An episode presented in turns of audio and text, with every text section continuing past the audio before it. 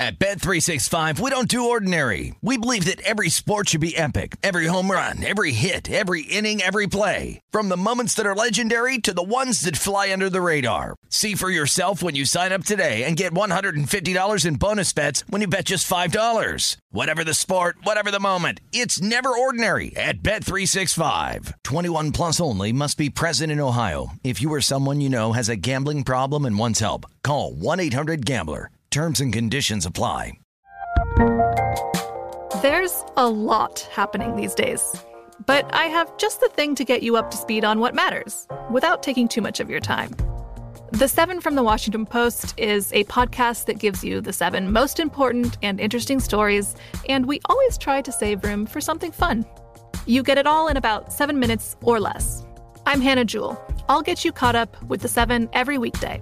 So follow the seven right now.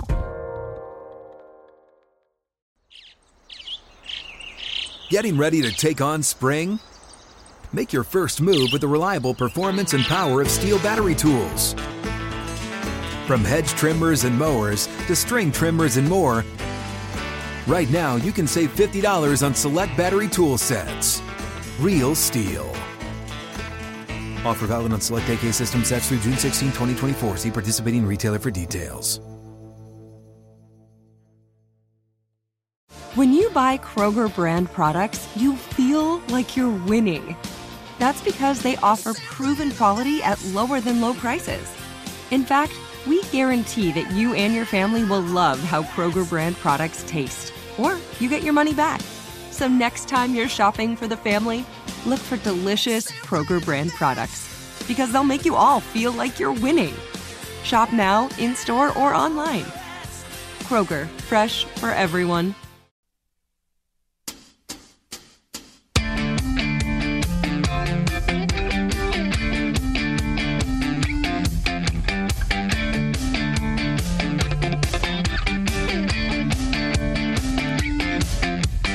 Morning. Welcome in. It's a numbers game here on VSIN, the Sports Betting Network. I'm Jonathan Von Tobel, filling in for Gil Alexander this week. Gil back from vacation next Monday, so a week from yesterday, so six days from today. He will be back at the desk and take over, and you get all of your usual programming. Uh, let's begin with a little baseball here in this second hour because there is uh, some pretty interesting things that we should discuss from last night. Spin this forward into tonight. Our boy John Gant on the hill later today. We'll talk about that.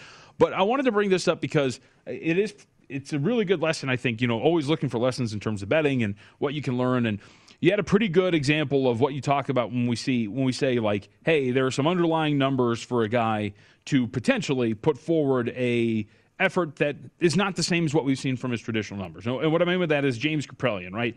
James Kaprielian, we see last night, the uh, wonderkin for the Oakland Athletics, uh, who has done a great job up to this point in terms of pitching. Uh, not so great last night in terms of the outing against the Seattle Mariners, right? Second time in the uh, second actually consecutive start. He gets to see the Seattle Mariners lineup. Three and two thirds innings pitched, five hits, three walks, four earned runs, gave up a homer, struck out three. So a very short outing for Kaprielian Uh, and an ineffective outing at that, and Oakland ends up losing in extras. Mariners at plus 124 cash, the game goes over the total. But this is what you mean by it, right? Because if you look at one of the things that, again, I like to use in terms of handicapping pitchers and and betting on them and, and looking for some, you know, positive regression, whatever it is, is a couple of things, right? One, could probably end the one thing that he had a small problem with, again, over a relatively short sample size, he's only pitched 21 and a third up to this point right now, walks, right? Walking about 3.8 guys every nine innings.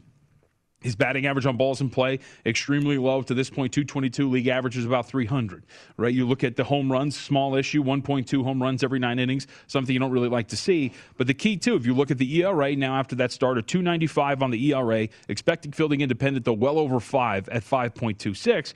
Could probably an overall in the big picture could be a really solid really solid guy in that rotation for Oakland. We've seen a lot of good flashes from him, right, up to this point. It's the reason why he has an ERA under three. But if you look at some of the underlying numbers with a guy like Kaprielian and what you see from him from a pitching standpoint, there is some room for regression. We talked about it a little bit with Paul Sporer yesterday as well in terms of some of the underlying numbers. And sure enough, the Seattle Mariners end up getting to him relatively early and have to win a nail biter. But those are the kind of things you really look for in terms of, right, the underlying numbers and what it could mean for a guy potentially regressing to a mean where they are, you know, they're a bet against type spot, right? The market got as high as minus 138 on the Oakland Athletics yesterday. So coming back at plus 128, that's what you mean when you look for the underlying numbers. Again, Kaprielian's not going to be a bad pitcher, but there is some indication that it's going to get a little worse for him going forward. So we'll see how he continues to pitch as this moves forward in terms of his career this season. Now, this leads us to our next guy because we get Dodgers and Saint, uh, Dodgers and Cardinals to resume their series today. Uh, yesterday it was great, a lot of fun. Nine to four win for the Dodgers. By the way, dollar eighty two favorite. Jack Flaherty leaves the game with a little bit of side tightness. I think it was a side strain was the official done during an at bat. So we've got to talk, discuss now the universal DH thing. But Dodgers dollar ninety, dollar eighty favorite get the win over Flaherty and the Cardinals yesterday. Today the Los Angeles Dodgers open up as a dollar sixty five favorite over our boy John Gant, the guy who, of course, was um, drawing all of our ire at the beginning of last week because you just don't understand how he continues to do this. And this is another example of, right, the underlying numbers, and I think just your eyes right, tell you that, hey, there's something big coming for John Gant at some point because he can't keep getting away with murder the way that he has in terms of the way that he's pitched. Sure enough, Dodgers right now up to a $2 favorite. And so the question, and it's pretty hard to discuss, right? So how do you, because the market actually seems to be pretty tight on this, like, hey, the market realizes that this regression is coming for John Gant. But this is what we're talking about 181 ERA for John Gant but an xFIP that's over five at 504, he's got a walk. Look, the, the numbers in terms of the walks are ridiculous, and that's why you expect this to come at some point.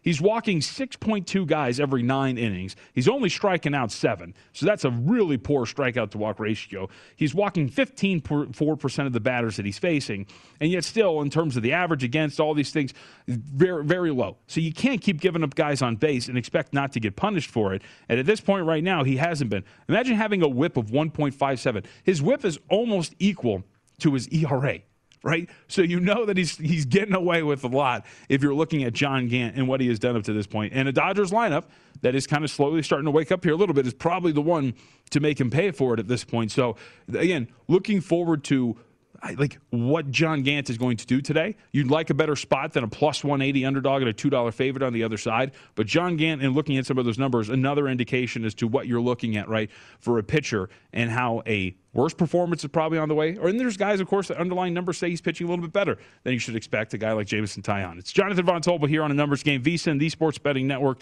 VSIN.com, the VSIN app, Fubo, Sling, Game Plus, iHeartRadio. I'm here at the South Point studio, and Amal Shaw host of the Nuts, is nice enough to give us time as I openly try to steal the production job from Jacob Roach because Jacob Roach apparently gets ringside seats to hockey games them all, and I get absolutely nothing. So uh, I'll take half the price that Jacob gets paid if you just start buying me stuff. What do you think?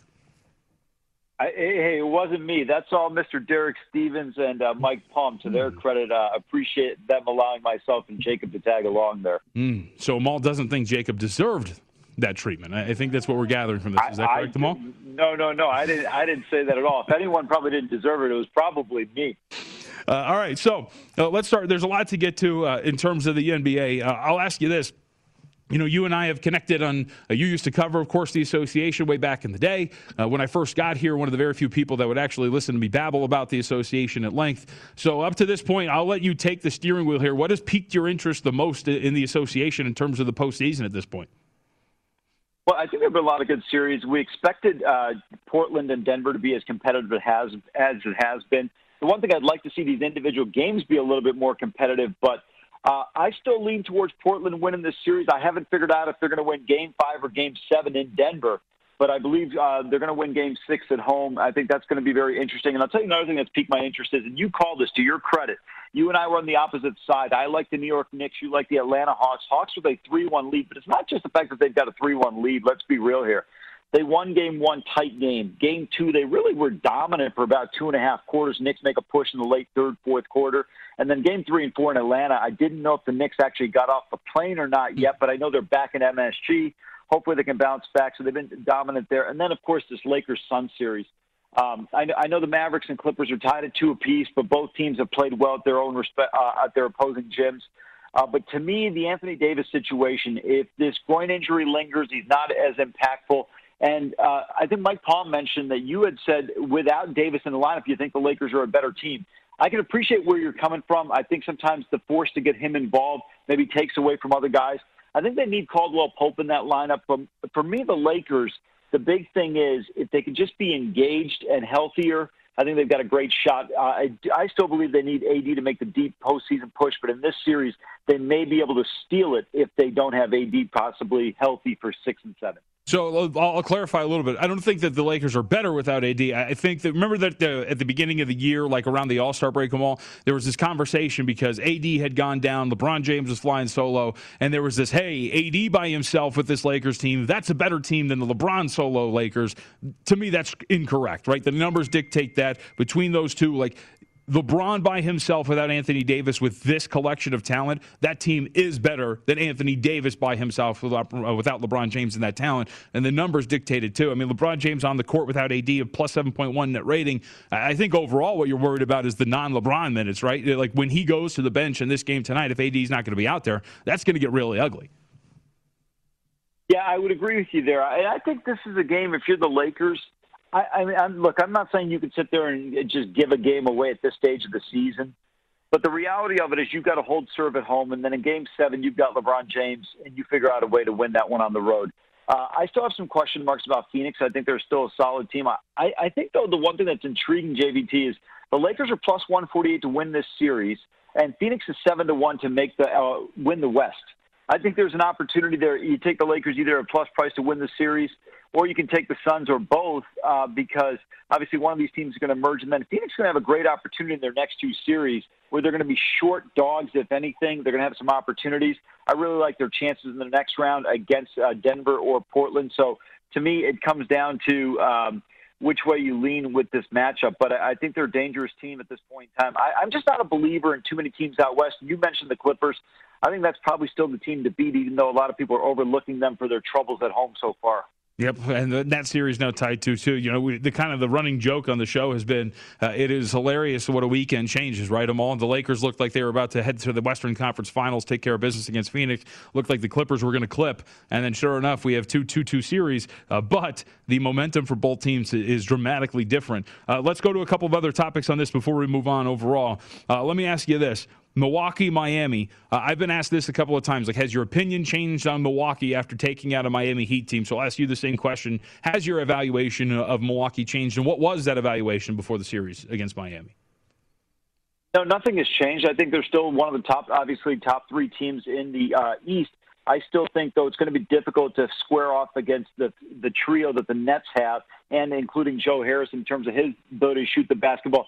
But JVT, for me, the thing is – it's not that Milwaukee dominated Miami. I think Miami's push last year in the postseason was more of an aberration than what we got out of them this year. I think this year was probably a little bit closer to their reality. Maybe they were a second round team in the postseason instead of getting to the NBA Finals or getting swept in the first round. I think a little bit too much has been made about what Miami did last year, giving the Bucks too much credit in this postseason. Milwaukee still got to prove it when the chips are down. We've seen their struggles the last couple of years. I'm not sure as to why that's going to change this year. I still like Brooklyn to win that series in six games. Uh, I think Milwaukee can do well. They're going to have to really contain the uh, perimeter shooting. You look at game four in Boston 27 for 28 from the free throw line for the big three, 11 for 17 from the three point arc. These guys are dangerous. I mean, it's, it's just so tough to slow them down. So if, if you can contain those guys, then they got a great chance. But nothing has changed for me based on Milwaukee's performance against an overrated Miami team. Really, we have all these injuries, Jamal. Everything going on in the Western Conference. Joel Embiid goes down yesterday uh, with the knee injury. We'll see what's going to happen there. This is all just opening the door for my Brooklyn Nets to just run all the way up to the NBA Finals and take this thing, is it not? It, it really is. I mean, there's a great opportunity, and Brooklyn's going to be the favorite in both series, assuming they get past Milwaukee, mm-hmm. uh, facing off against Philadelphia, despite the fact the 76ers have the home court advantage. It, it just feels like, to me, one of those teams you see, uh, you know, the Lakers did it this year. Look, it, it was didn't matter where the Lakers were seated. They needed to get into the postseason and then allow things to happen as they would. And I feel like the same way about Brooklyn. What I think these guys played together in, in eight games during the regular season combined – now you're seeing a healthy team, Kyrie focused, KD focused. I mean, they've become unstoppable. So I think it's going to be tough to knock them off. You can do it defensively, and then you've got to shoot the basketball well yourselves. And if Joel Embiid is injured for any length of time, uh, it's going to be bye bye Philadelphia. All right, we'll move on from the NBA with this. Three games tonight. Brooklyn up to a 12 and a half point favorite. Some spots 13, including your neck of the woods, circa, with a total of 234. Denver laying two, 226, and then Phoenix five, 207 and a half. You have anything tonight in the NBA? I, I do not. Uh, the one that I was looking at potentially, and it's going to be an in-game play, is going to be Portland Denver. Mm. Um, I think Boston is going to be challenged tonight against Brooklyn. I think the Nets win this game. I'd probably lean towards taking the points with the Celtics, but I don't want to get involved in that one. And then the Lakers game, I just want to see how they play in the first half. And I think this is where the advantage comes in of potentially waiting around and seeing the situation. JVT Friday night, uh, the Clippers uh, Mavericks game you see the Mavericks are up 15 points in the first half or first quarter, excuse me, yep. and Lakers uh, Clippers are catching five, and they end up winning the game, running away with it, winning by 10. So I think the in game provides so many betting opportunities that are normally not there from the outset. It gives you an advantage to see how a game is flowing or how things are playing out. Yeah, you could have gotten them. I I know this because I was in a I was at a bar full of Vegas Golden Knights fans. You were not. You were over at T-Mobile Arena enjoying Game Seven uh, for the Minnesota Wild. Um, I was not invited, but regardless, uh, I was there and watching this Clippers game all by myself in a dark corner mall. Everybody's watching hockey. Uh, in-game money line too was like plus two seventy five, three to one, somewhere in that range for the Clippers. So I would agree with that in terms of the sentiment. In-game's the way to go. It's the way I'm going to be attacking Lakers and Phoenix tonight. Uh, all right, let's move on. Uh, speaking of hockey, speaking of the Golden Knights. Is the gap as big between Colorado and Vegas as we saw on Sunday? I, I feel like there's a gap between the two teams, but it's clearly not that big, right? No, that, that's a little bit misleading simply because they got out to a fast start, and Robin Lehner hadn't played since around May 10th, and he gave up a couple of soft goals. And remember, Colorado also had the additional rest. They had a week off. Uh, got pushed to seven games against the Minnesota Wild. So I think it was a perfect storm for the Colorado Avalanche. Now, I will tell you this: if you still allow these types of opportunities that they had on the power play, and you give up power play opportunities against a team like Colorado, VGK's number one penalty kill during the regular season won't mean anything, and I think it'll be all Colorado in this series. The problem is the speed. Mm-hmm. MacKinnon, Landeskog, Rantanen, these guys are just too fast, too good, and too skilled. And, and that's been the difference. Uh, so remember, both of these teams tied for wins in the regular season, but uh, the Colorado Avalanche got the President's Trophy, or it wasn't handed out this year, but what would have been uh, based on virtue of winning more games in regulation time. I think Vegas is going to be a competitive team. I think this is still probably a six game series. But Colorado is definitely the class, um, and I think they're just better than Vegas. So what do you make of this price uh, for Game Two? Because uh, Mike Palm and I were talking about this yesterday. Mall Avalanche are like dollar seventy five, so you're talking about like probably about ten cents more. DraftKings opened this up minus two hundred oh five, but to me, like you're talking about Game One being a terrible spot for Vegas, playing Game Seven, emotional against an opponent that has given them trouble all year long and for almost multiple seasons now. And then you go on the road to take on Colorado with your backup goaltender right? And now you're talking about game two with Marc Andre Fleury back at net. It seems like this price should be equal, if maybe even a little bit shorter on Colorado, just given the fact that the team is going to be a little bit better. The situation's better and the goaltender's better. Yeah, I tend I tend to agree with you completely. I think uh, that situation was just an aberration. It was the perfect storm for Colorado when you look back on it. And the other thing is, though, the way Colorado scored some of those goals in the in that game, I will say the one thing though, it wouldn't have mattered if Andre Fleury was playing yep. or uh, Robin Lehner; they would have still been in trouble. But I'm with you. I think the price is a little bit high. I'll tell you, I don't know if you've seen the series price. It's out of control. I think at like minus five dollars. And I yep. said to Mike, I said, you know what? They just made a mistake uh, before the series started. They had the wrong price to begin with. I don't think they realized the talent that Colorado has, and I don't know if the bookmakers got you know, just maybe bamboozled by the fact that everybody around them is a VGK fan or what. But when you look at the way uh, Colorado has played and the speed and the way they performed in the postseason, they made St. Louis look like a pedestrian team. And uh, so I, I think it's going to be a real challenge here for Vegas going forward.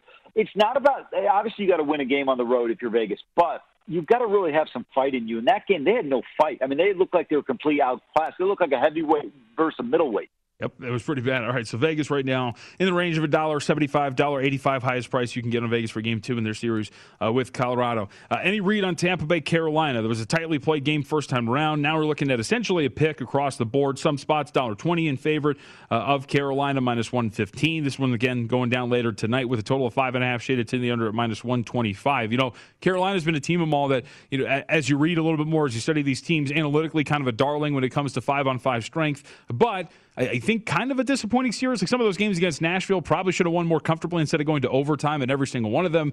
The Lightning, of course, we know the talent level there. I feel like Carolina should be better if I look at the numbers and then watch them play than I really see.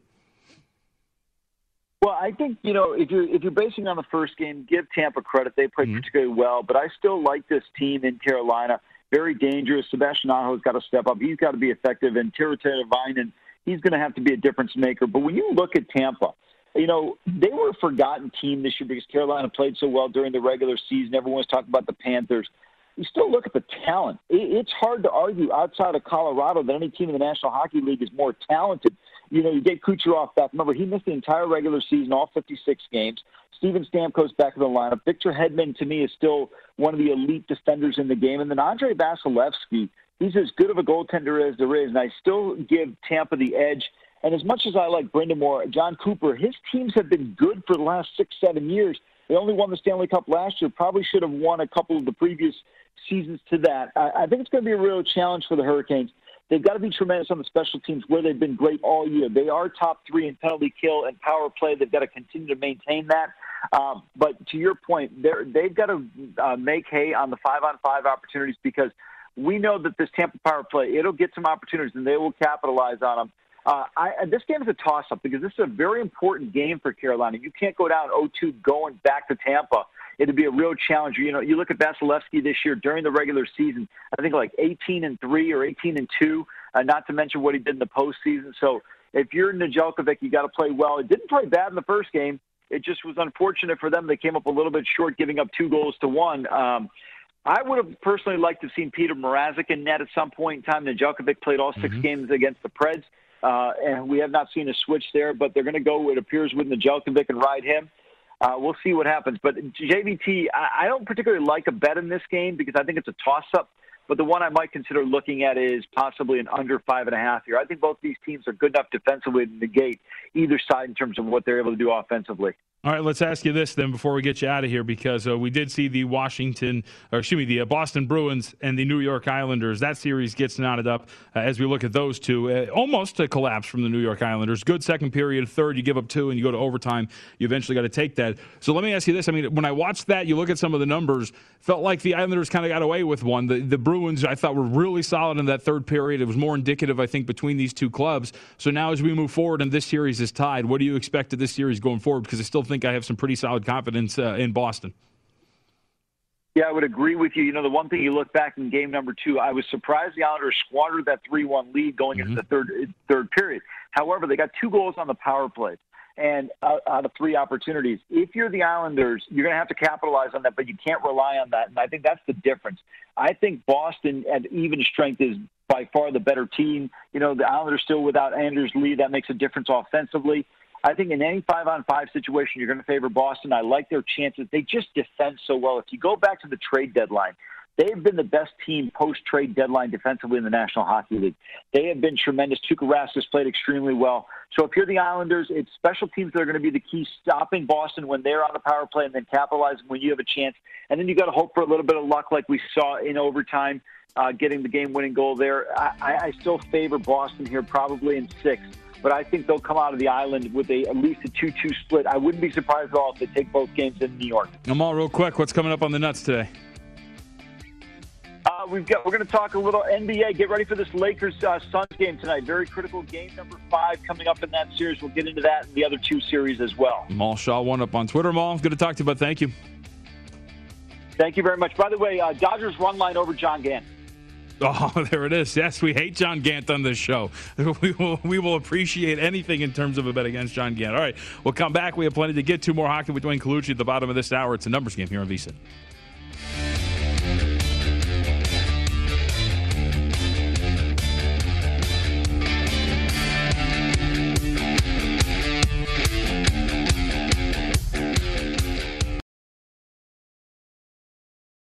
At Bet365, we don't do ordinary. We believe that every sport should be epic. Every home run, every hit, every inning, every play. From the moments that are legendary to the ones that fly under the radar. Whether it's a walk-off grand slam or a base hit to center field. Whatever the sport, whatever the moment. It's never ordinary at Bet365. 21 plus only must be present in Ohio. If you or someone you know has a gambling problem and wants help, call 1-800-GAMBLER.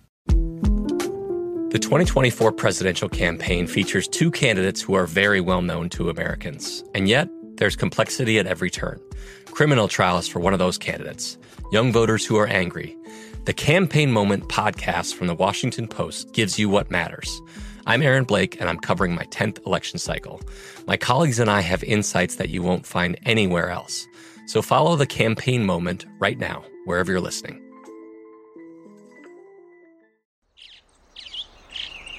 Getting ready to take on spring?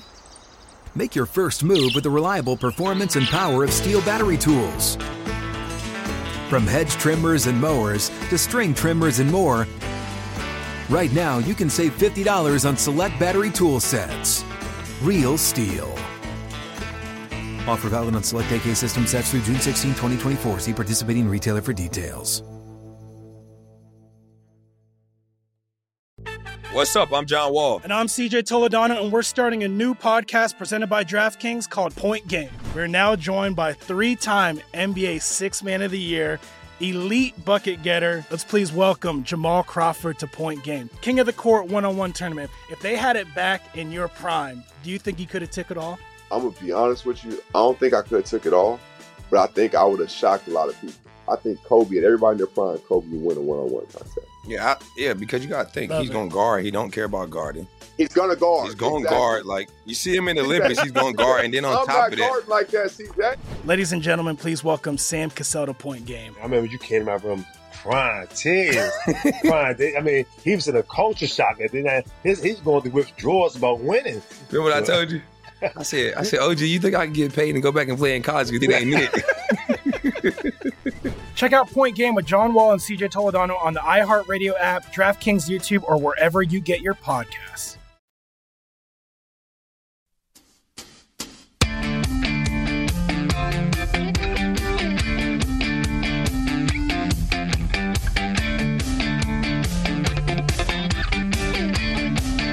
It's a numbers game presented by BetMGM. I'm Jonathan Von Tobel, filling in for Gil Alexander. Gil will be back next Monday. So you only got three more days left with me, eh, 25 minutes left today, and then three more after that.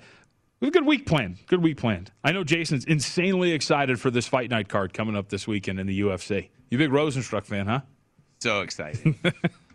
maybe a little bit mixed up earlier in the week. But regardless, still, we will cover it because uh, that is going to be a really interesting card. Uh, UFC always does a good job putting these together. Even the free cards have been a lot of fun.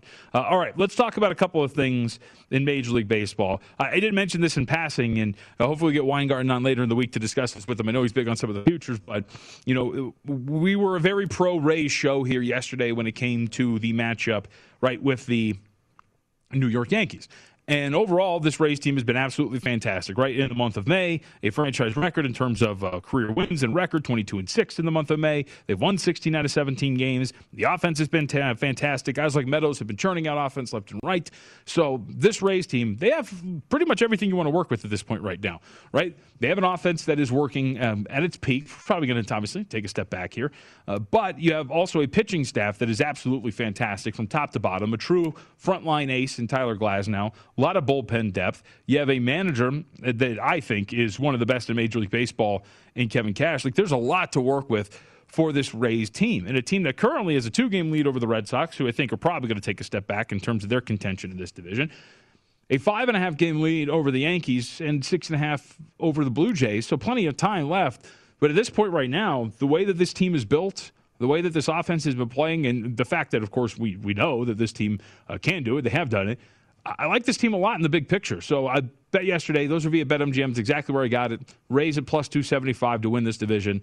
Uh, I do believe that there is some value in this. You know, when we talk about that, right, the simulating a thousand times, more often than not, to the Yankees, right, win that. And I think it's the Rays that actually win that more often than not, given the makeup of this club. And, and, and here's the other thing, too. Yankees, look, we've talked about the health and the guys in and out of the lineup and everything. The pitching staff has been very good for them. Domingo Germán's going to be on the hill tonight, uh, who has been off to a solid start as well. They have a lineup that I think is, you know, obviously one of the best in Major League Baseball. But I think there is some issues along the lines in terms of their pitching depth. And overall, too, what has been their issue, I think, in a lot of these games, we saw it over the weekend against Detroit, this is not one of the better defensive teams in Major League Baseball, the New York Yankees. So I do think that there are reasons why I think that the Tampa Bay Rays, it should be a much tighter straddle. I can understand that the Yankees being slightly at the favored right at the top, but I'm still thinking like a, a plus price in the range of like plus 120 or something for the Yankees to win this division, not minus 110 or so. And I think they're the Rays and the Yankees, think, are pretty tight in terms of the difference between these two teams. So very much worth it. And the other thing I find really fascinating, and I can't wait to pick the brain of somebody about this, because you know what else happened last night? Is as the Chicago Cubs took it to Chris Paddack and the San Diego Padres. Paddack gave up three solo shots. The Cubs overall hit five home runs. Javi Baez had two of them. Wisdom had two as well. So this is now a Chicago Cubs team that quietly we talk about right the Tampa Bay Rays, AL Best 22 and 6 franchise record in terms of the winning in, in the month of May. Cubs were in NL Best 19 and 8 in May. And I wonder if this is legitimate as well. You see this here, the price at least for today, but yesterday that seven to two win for them as an underdog. You know that Paddack Paddack numbers are pretty high, at least in terms of you know, the Padres already have some respect. Paddack, a well-known pitcher, I think for the most part by public bettors. So you were laying a pretty nice price with the Padres, who ended up losing that game. And I do think it's kind of worrisome because in years past, right, the issues for Paddack have been the home run, and you saw that in a big way yesterday. But regardless you wonder if this Cubs team and what they've been putting forward in the month of May is legitimate, right? Because this has been a lineup that in years past and this year at times has been very swing or miss, right? Boom or bust in terms of what they've been able to do. But at this point right now, we're talking about a team that is 12th in terms of weighted runs created plus, according to Fangraphs. You have a team that overall has been performing at a really solid level. Do they strike out a lot? Yeah, they do. But a lot of these teams do at this point right now, as we kind of know, right? The three true outcomes. I think you definitely want to see the strikeouts get cut down in a big way because that has been a big issue, and that's why this offense can run so cold. But you're talking about as a lineup, the ninth highest strikeout rate in Major League Baseball. But I do wonder if this is an over reliance on power for a, t- a team like the Chicago Cubs. But overall, man, you got to be really impressed with what happened in the month of May for Chicago and the way that this team has been performing. And I just wonder how much legitimacy is there because the Cardinals are like this, like even keeled, just okay team that looks like they have the makings of winning a division, right? Just barely a, a division that maybe is going to win like, you know, 80 ish games or something like that. The Brewers, of course, have two top end pitchers and a really good bullpen. But I, I, I have been very intrigued by what the Cubs did in May and the legitimacy of what that's going to be going forward. All right, we're going to have Dwayne Colucci coming up in, uh, we'll call it 15 minutes from now. We get the bookmakers' perspective. Uh, we had quite the collapse in the National Hockey League, right, in terms of that series between Montreal and Toronto. So we discussed that. Jason, very happy. He has been all over the Montreal Canadiens, and now, of course, his futures ticket very much alive in the National Hockey League. 30 more minutes here on a numbers game. Don't go anywhere.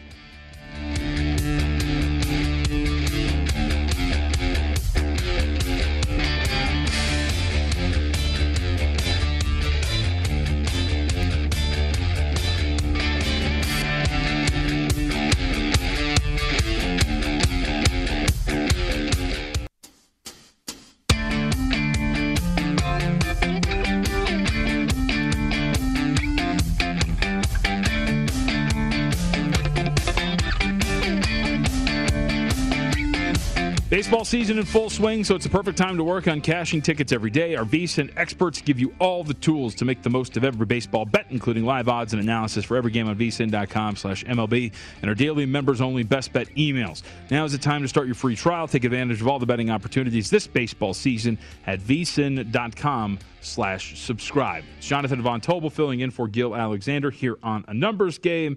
Uh, two more things to touch on in baseball very quickly before we move on. Uh, first off, we do have a starting pitcher for the Los Angeles Dodgers tonight. It was TBD for a moment. David Price is going to get the start for Los Angeles, which leads us into uh, one of the plays for today.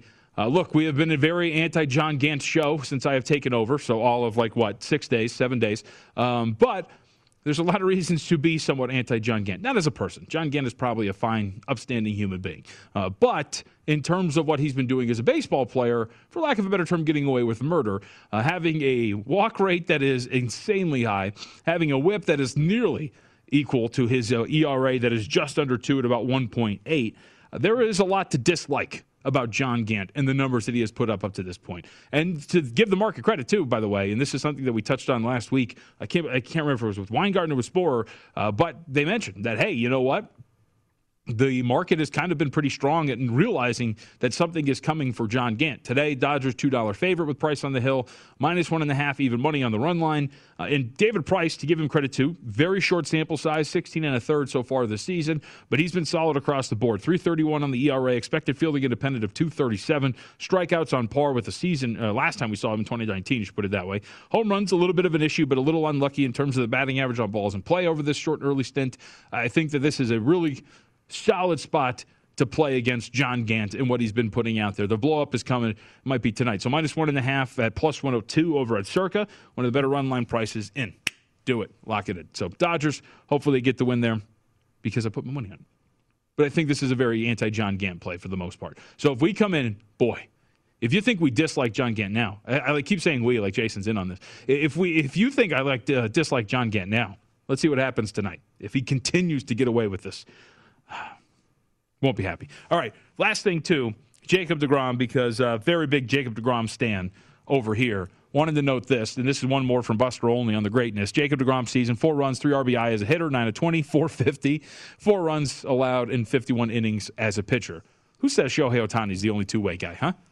Jacob DeGrom's been absolutely fantastic. And also, I mean, look, so what? At the beginning of last week, took Brandon Woodruff at 15 to 1 to win the Cy Young in the NL. This guy's not going to even let Woodruff or anybody else sniff it. It's insane what this guy's been able to do. Again, yesterday, multiple pitches of 100 miles an hour. They had a really nifty strikeout, a 101.4 early on in the game. Didn't go long, but DeGrom's absolutely incredible, man. The way he can actually turn these pitches out is looks effortless, touching 101 regularly in a lot of these starts. So there you go, Jacob DeGrom. We drool over you at least one more time, but slow down a little bit so my guy Woodruff can actually potentially win this award, huh? Give me a little bit of uh, give me a little victory here. All right. Let's move on. We did not talk about a single. There's a single game that is on the board right now uh, that we have not discussed at all in the association, and why would we? Right? It seems like the gap between these two teams is pretty large, and that would be the Celtics and the Nets later tonight. Nets 12 point favorite tonight over the Boston Celtics with a total of 233 and a half. Again, I will mention one of my favorite numbers in terms of this series overall. The Boston Celtics in the last two games, an offensive rating of 130.1 and a net rating of negative 4.7 because the Brooklyn Nets are just that good offensively. So, but this is, I kind of wanted to tie this into what I was talking about earlier in the show with Memphis and Utah, right? And also Philly and Washington, because you see the Nets here as a 12 point favorite, right? Go back to game one between these two clubs. We're talking about, right? A series that was eight, eight and a half, somewhere in that range. And look, we have a lot of injuries to discuss too, right? Kemba Walker, Robert Williams being listed as doubtful for the game five matchup. So that is something to consider here as well. But the Nets, you know, we've seen the market kind of adjust a little bit early in this series in terms of respecting the Brooklyn Nets. And the Celtics are just up against it. If Williams and Walker aren't going to play tonight, it's going to be a massive problem. Again, just asking the world of Jayson Tatum to score about 50 points a game to keep you in a lot of these numbers is going to be a problem. Now, I think you do have some positivity coming from something like this, that the fact that a Jayson Tatum solo led team essentially can drop an offensive rating of 130 against the Brooklyn Nets, and maybe that keeps you within a number like this 12 that is really pretty inflated at this point. But again, the injuries to Walker and Williams are factored into this. But I will be pulling hard for the Nets. So, look, this was a series that I figured four or five games, had wagers on both of those. The Nets, I don't think, want to play with their food at this point right now. Eliminate the Boston Celtics, get rested and ready to go with a massive matchup against the Milwaukee Bucks coming up in the next round.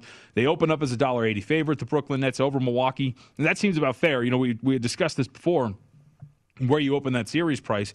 $1.50 to $1.80 seemed about the range, and sure enough, the $1.80 price tag. Uh, but that is a matchup that, again, right, and this is going to be in Point Spread Weekly in terms of a full on preview between these two clubs. But on the surface, the Milwaukee Bucks do have something to throw at the big three, right? Khris Middleton, Giannis Antetokounmpo, and of course, Jrue Holiday can match up with that big three in terms of a physical standpoint. How it actually works out, though, is going to be fascinating because we have not seen that matchup at all. But the Nets, again, 12 point favorites tonight against the Boston Celtics. Wouldn't be really surprising. The Celtics have put up some pretty good starts in this series overall, you know, covering some first halves, slowing these games down. They are a well coached team, right? And so, in a lot of these situations where we see elimination games, we saw the Miami Heat have a very good first half before they got eliminated by Milwaukee in game four. Really, the third quarter was the big difference there. And we've seen Boston multiple times in first halves against this Nets team. And of course, we saw them win one. But we've seen multiple times now that they are at least able to slow this team down and at least stay within some big numbers and potentially lead. But again, this is always something you want to watch out for because I thought this kind of stuck out. And I'm going to pull this up to get the exact number. Because I always say, right, if you know it, they know it you're not really getting much of a discount in terms of looking at first half and first quarter plays. Uh, the Brooklyn Nets, seven in terms of what they're going to lay in in the first half there. First quarter, of course, too. If you're looking at the Nets to absolutely demolish uh, Boston in this one, you're laying four and a half or four in the first quarter. So seven in the first half, four in the first quarter. Not exactly a value play when you're looking at it from that perspective. So if you're expecting that the Brooklyn Nets are going to come out, excuse me, and absolutely run over the Boston Celtics with almost nobody playing, a lot of that is baked into the number. Should also note really quick before we get out of here and transition uh, for the rest of the show into the NHL. Denver looks like getting some support here. Opens up one and a half, now two across the board with a total of 226. And their game in which they can take, of course, a 3 2 series lead over the Portland Trailblazers. Portland, by the way, recommended by Drew Dinsick in terms of a futures play in the Western Conference and in the big picture. Likes that uh, closing five. You can't really argue that. And the Phoenix Suns, five point favorite, total of 207 and a half in their matchup with the Los Angeles Lakers. No word yet on Anthony Davis, so we'll see how that comes down throughout the day. With that, we move on to the National Hockey League. Dwayne Colucci, manager of the Rampart Race and Sportsbooks, is going to be with us on the other side. We had a Titanic collapse in the NHL, so we have a series to discuss as well because Winnipeg has been sitting back and waiting for their opponent, but now they have it. It is Jason's Canadiens, and who's going to take it? Well, we'll find out that and much more with Dwayne Colucci on the other side.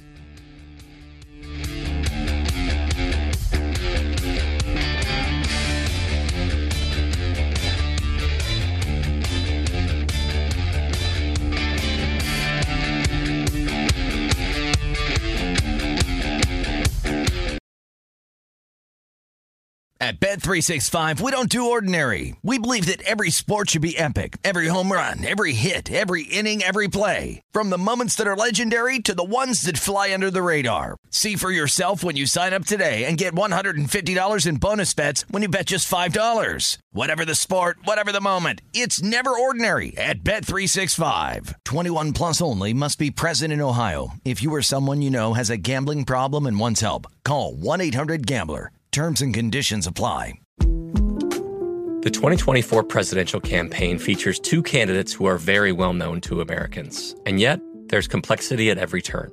Criminal trials for one of those candidates, young voters who are angry. The Campaign Moment podcast from the Washington Post gives you what matters. I'm Aaron Blake, and I'm covering my 10th election cycle. My colleagues and I have insights that you won't find anywhere else. So follow the Campaign Moment right now, wherever you're listening.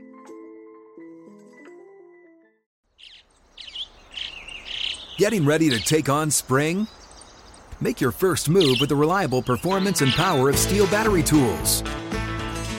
From hedge trimmers and mowers to string trimmers and more, right now you can save $50 on select battery tool sets. Real STIHL. Offer valid on select AK system sets through June 16, 2024. See participating retailer for details. What's up? I'm John Wall. And I'm CJ Toledano, and we're starting a new podcast presented by DraftKings called Point Game. We're now joined by three time NBA Six Man of the Year, elite bucket getter. Let's please welcome Jamal Crawford to Point Game. King of the Court one on one tournament. If they had it back in your prime, do you think you could have took it all? I'm gonna be honest with you. I don't think I could have took it all, but I think I would have shocked a lot of people. I think Kobe and everybody in their prime, Kobe would win a one-on-one contest. Yeah, I, yeah, because you got to think Love he's it. going to guard. He don't care about guarding.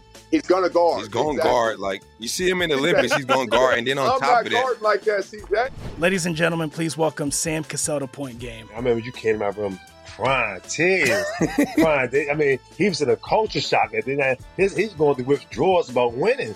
remember what I told you? I said, I said, OG, you think I can get paid and go back and play in college? You think they ain't it? Check out Point Game with John Wall and CJ Toledano on the iHeartRadio app, DraftKings YouTube, or wherever you get your podcasts.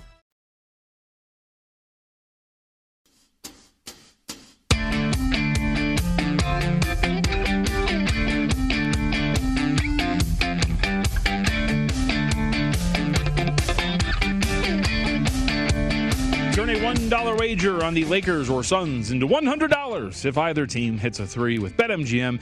Just use bonus code VSIN100 when you sign up for the King of Sportsbooks and get ready for showtime. Download the app or go to BetMGM.com for more details or details. What kind of a person are you? Make sure to use the promo code VSIN100. New customer offer, paid and free bets. Visit BetMGM.com for terms and conditions. Got to be 21 of years of age or older to wager. Colorado, Indiana, Iowa, Michigan, New Jersey, Nevada, Pennsylvania, Tennessee, Virginia, Washington, D.C., or West Virginia only. Excludes Michigan's disassociated persons. Please Please gamble responsibly. Gambling problem? 1 800 522 4700 in Colorado, Nevada, Virginia, and Washington, D.C. 1 800 270 7117 for confidential help in Michigan. 1 800 Gambler in New Jersey, Pennsylvania, and West Virginia. 1 800 Bets Off in Iowa, Tennessee. Caller text the red line 800 889 9789. Indiana 1 800 9 with a promotional offer. Not available in Nevada. All right. Dwayne Colucci, nice enough to give us some time here today as we discuss everything when it comes to the National Hockey League. And Dwayne, we do have some things to discuss here that we saw unfold over the last few evenings. But first off, let's start here. Toronto. What in the world happened here? The Maple Leafs and the Montreal Canadiens. We had you on the other day. We discussed this, right? For those who didn't know, the the swing on the price, right, for Toronto throughout the series. At the beginning of the series, talking about minus 134 in the openers of these games to lay in over $2. And sure enough, they lose a 3 1 series lead, and Montreal moves on in game seven, gets a 3 to 1 win over Toronto. What happened? Well, John, you got to think that it's a little mental at this point with Yeah. the Toronto Maple Leafs. I mean, uh, you know, it's just it goes on and on and on. I believe their last playoff series win we discussed was 2004, and Montreal, you know, who is definitely, uh, you know, a solid team, just got under their skin with gritty play, and Carey Price could always get in your head, John. I mean, this this guy played last night; it was just phenomenal. He's playing right now at a top top level, and that is scary because that makes the Canadiens definitely dangerous. And what Montreal also was able to do, the defensive core was able to shut down Mitchell Marner as well as Auston Matthews. And if you saw the game last night, Hyman was taking a lot of the key shots, and he's just not as effective scoring the puck as Matthews and Marner. And then you compound it with Marner making a lot of turnovers. And Montreal just played a sound, sound game. They're getting solid play. And it, I think it was really important when Brendan Gallagher lit the lamp. That kind of signified that Montreal was here in this game seven to impose and really play hard. And uh, things just fell into place. And Carey Price was phenomenal. I mean, some of those saves were just unbelievable. And now you carry it into a series against Winnipeg, who's been waiting for uh, a week about.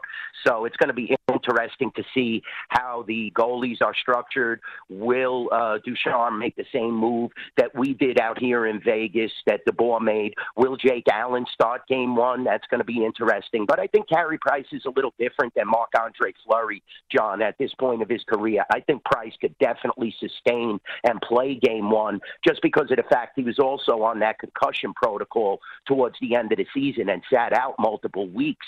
So he should be fresh. I mean, 30 saves last night. They're getting Corey Perry, who's chipping in. Toffoli got on the scorer sheet. Montreal's going to be tough, even though they were three and six against Winnipeg this season. Yeah, Canadiens down from that 3 1 or down 3 1 in that series, eliminating Toronto from ESPN. The Maple Leafs have now lost eight straight series clinching games and extend their league leading 54 year championship drought. So, tough time. Tough time for the Toronto Maple Leafs and their fans. So, let's talk a little bit about that series overall then, Dwayne. You know, we saw some series openers Winnipeg minus 130, Montreal plus 107. Obviously, very important to see, as you mentioned, what they're going to handle, how they're going to handle game one from a goaltender perspective. I'd agree with the sentiment, too, right? For the most part, we were talking with Andy McNeil the other day. You know, I think you still, it might be an old school mentality, but I think you still want to see your one goaltender kind of take you through the postseason for the most part. The Canadiens might have it. But what do you make of the series as a whole between the Jets and the Canadiens and that series price of $1.30 in favor of Winnipeg?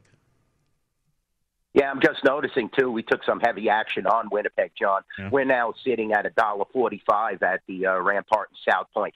And you know it's understandable. They're rested. They have a winning record against Montreal this year. Reigning uh, Vezina Trophy winner Connor Hellebuyck is definitely a monster. Winnipeg definitely has some really go-to guns. Mark Scheifele has played really well, and just the way they were able to shut down Edmonton and just dominate Connor McDavid, Draisaitl, and those guys, it was a true testament. But you know what you deal with with Toronto and Edmonton, John, are teams that just are notorious for disappearing in the playoffs.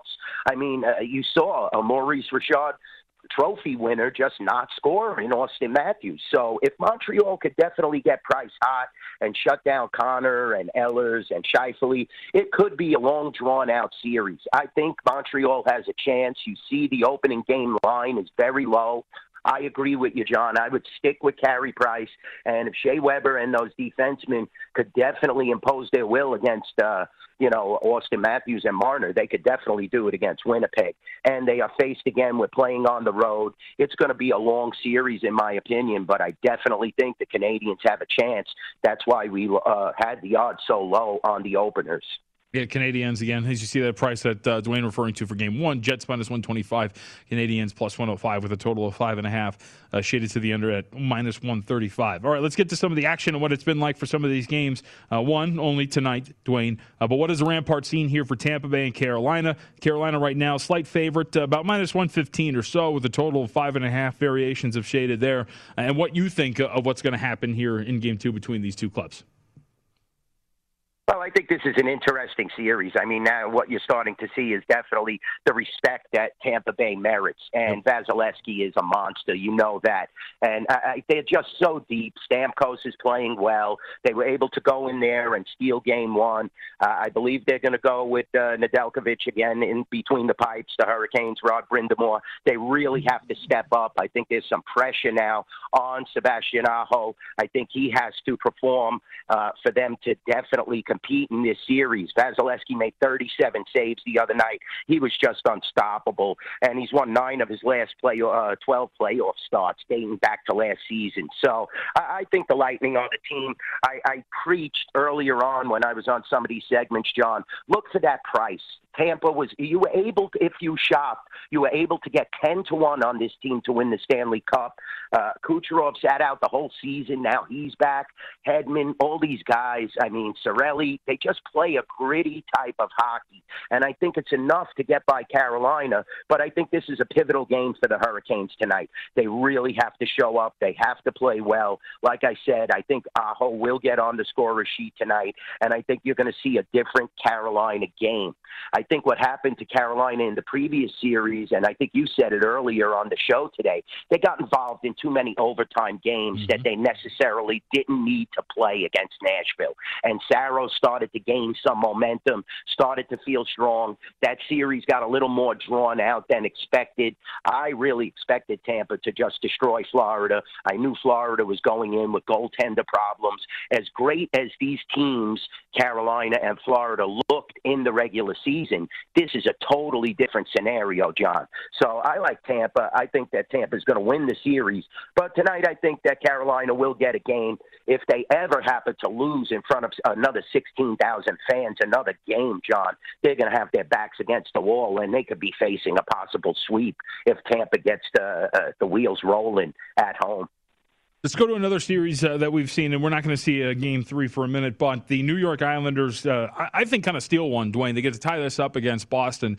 You know, it was one of those games where they had the big second period, drop three goals. Uh, but I think in that third period, you saw a little bit more of what Boston's really capable of, right? Tying that game up, and I think that's more like this series is going to dictate. Statistically, the Bruins have had kind of the edge here. Uh, am I wrong in my assessment that the Islanders got one here, very good to take home ice, and now you come back? But this Bruins team, it, they've just been playing really well, and I, I think that third period is more indicative of how the series is going to play out over the long haul, as opposed to the Islanders dropping three in a single period of play.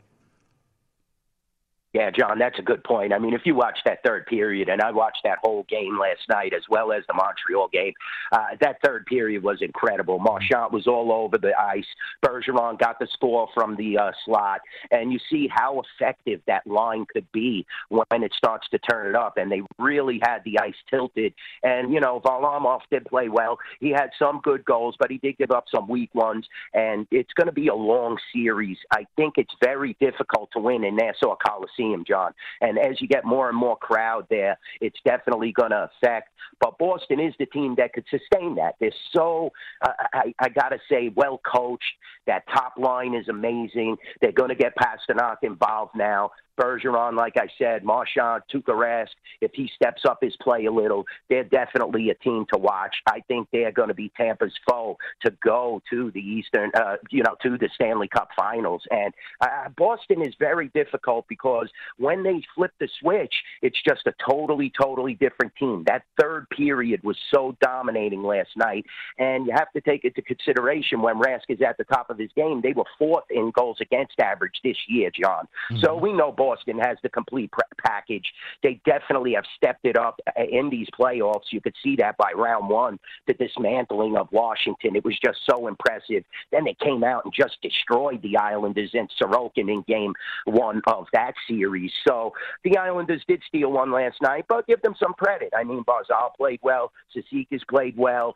Uh, J.G. Pageau, he was uh, timely. He was in the right spot at the right time. And if Boston does make mistakes, that's how a Barry Trotz team is, John. They know how to capitalize on the mistakes. And if you watched in the overtime, the Islanders got really physical. They started to really pound the body checks. And that's going to be very important. If they're able to check and somewhat knock Boston off their edge, they definitely have a chance in this series. But we know Boston is the better team. It's just if they make mistakes and if Rask is a little shaky and the Islanders are there to capitalize, then it could be a different series. Dwayne, good to talk to you, my friend. Thank you very much for the time today. John, you're the best always. I appreciate you having me on. Thanks, man. Appreciate it. And NY Bucky Dwayne up on Twitter. You hear that, huh? The best. The best. Adam Stanko was excited to talk to me today. I feel like that was more of a professional courtesy than anything else. But all right, we are all done here. Lombardi line coming up next. Brady Kannon's already getting the earpiece in and ready to go. If you missed any part of this show, any part of Follow the Money, any part of your favorite shows after this one as well, vsin.com slash podcast. You find everything in terms of regular programming and podcasts like Hardwood Handicap with mine, which comes out on Thursdays and a little bit more frequently than that. Lombardi line coming up next. We'll talk to you tomorrow.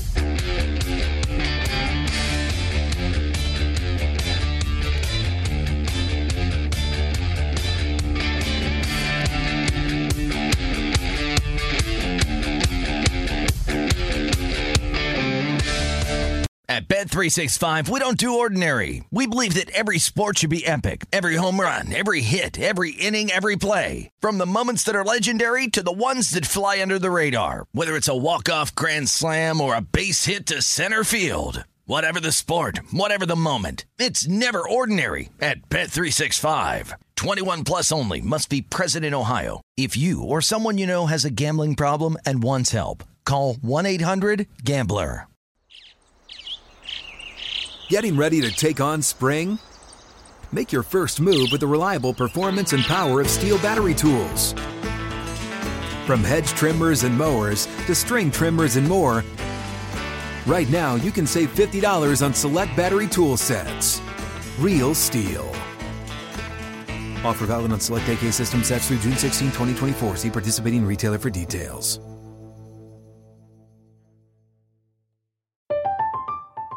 I'm Katya Adler, host of The Global Story. Over the last 25 years, I've covered conflicts in the Middle East, political and economic crises in Europe, drug cartels in Mexico. Now I'm covering the stories behind the news all over the world in conversation with those who break it. Join me Monday to Friday to find out what's happening, why, and what it all means. Follow The Global Story from the BBC wherever you listen to podcasts. With Lucky Land slots, you can get lucky just about anywhere. Dearly beloved, we are gathered here today to. Has anyone seen the bride and groom? Sorry, sorry, we're here. We were getting lucky in the limo and we lost track of time. No, Lucky Land Casino, with cash prizes that add up quicker than a guest registry. In that case, I pronounce you lucky. Play for free at LuckyLandSlots.com. Daily bonuses are waiting. No purchase necessary. Void where prohibited by law. 18 plus. Terms and conditions apply. See website for details.